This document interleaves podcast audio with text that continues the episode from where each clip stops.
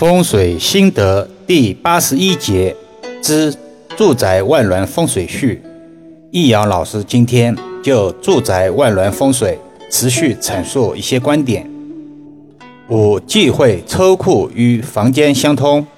现代都市车库通常是别墅的标配，而且容易形成与房间相通的格局。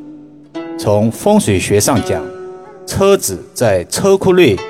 极易产生阴煞，尾气则易形成胃煞。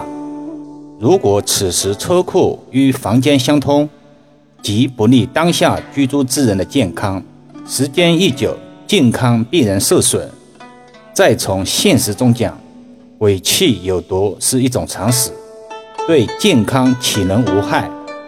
也许有人会问：哪有人家把车库与房间相通啊？易遥老师的回答是：大千世界无奇不有。六喜阳宅南方有空地，世人常说前朱雀，后玄武，左青龙，右白虎，知其然，不知其所以然。中国人的住宅通常是坐北朝南，前朱雀就是指南方喜有明堂、宽阔空间的意思。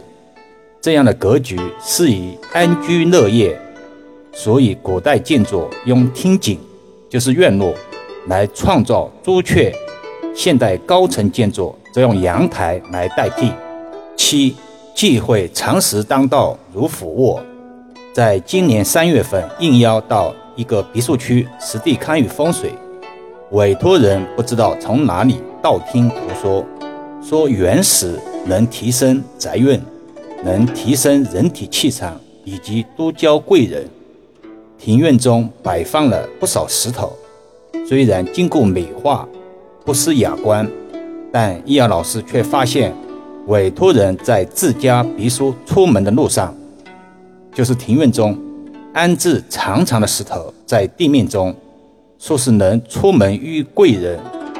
但这个长石头，在老师眼中却形似一只老虎。我们不断强调，风水最忌讳一概而论，照搬硬套。从现场罗盘分金来看，此种格局极不利家人健康，尤其是女主人首当其冲。幸亏委托人及时问卦与风水，并有很好的执行力，方能逢凶化吉。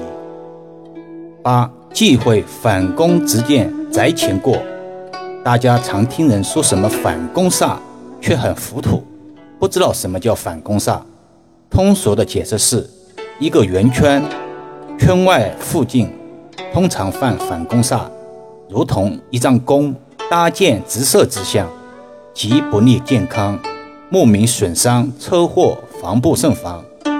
至于宫中宫、连环宫，有点专业性，普及有难度，这里不再赘述。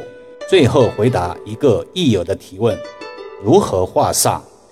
我们在看风水的时候，会遇到各种各样的风水煞，比如说蜈蚣煞、手枪煞、尖角煞等等。煞气的含义和构成煞气的原理到底是什么呢？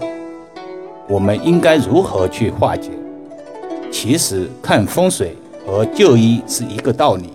易遥老师会通过风水上的一些专业手法去判断这个宅子有没有风水问题，如同去医院检查一个人的身体有没有毛病是一个道理。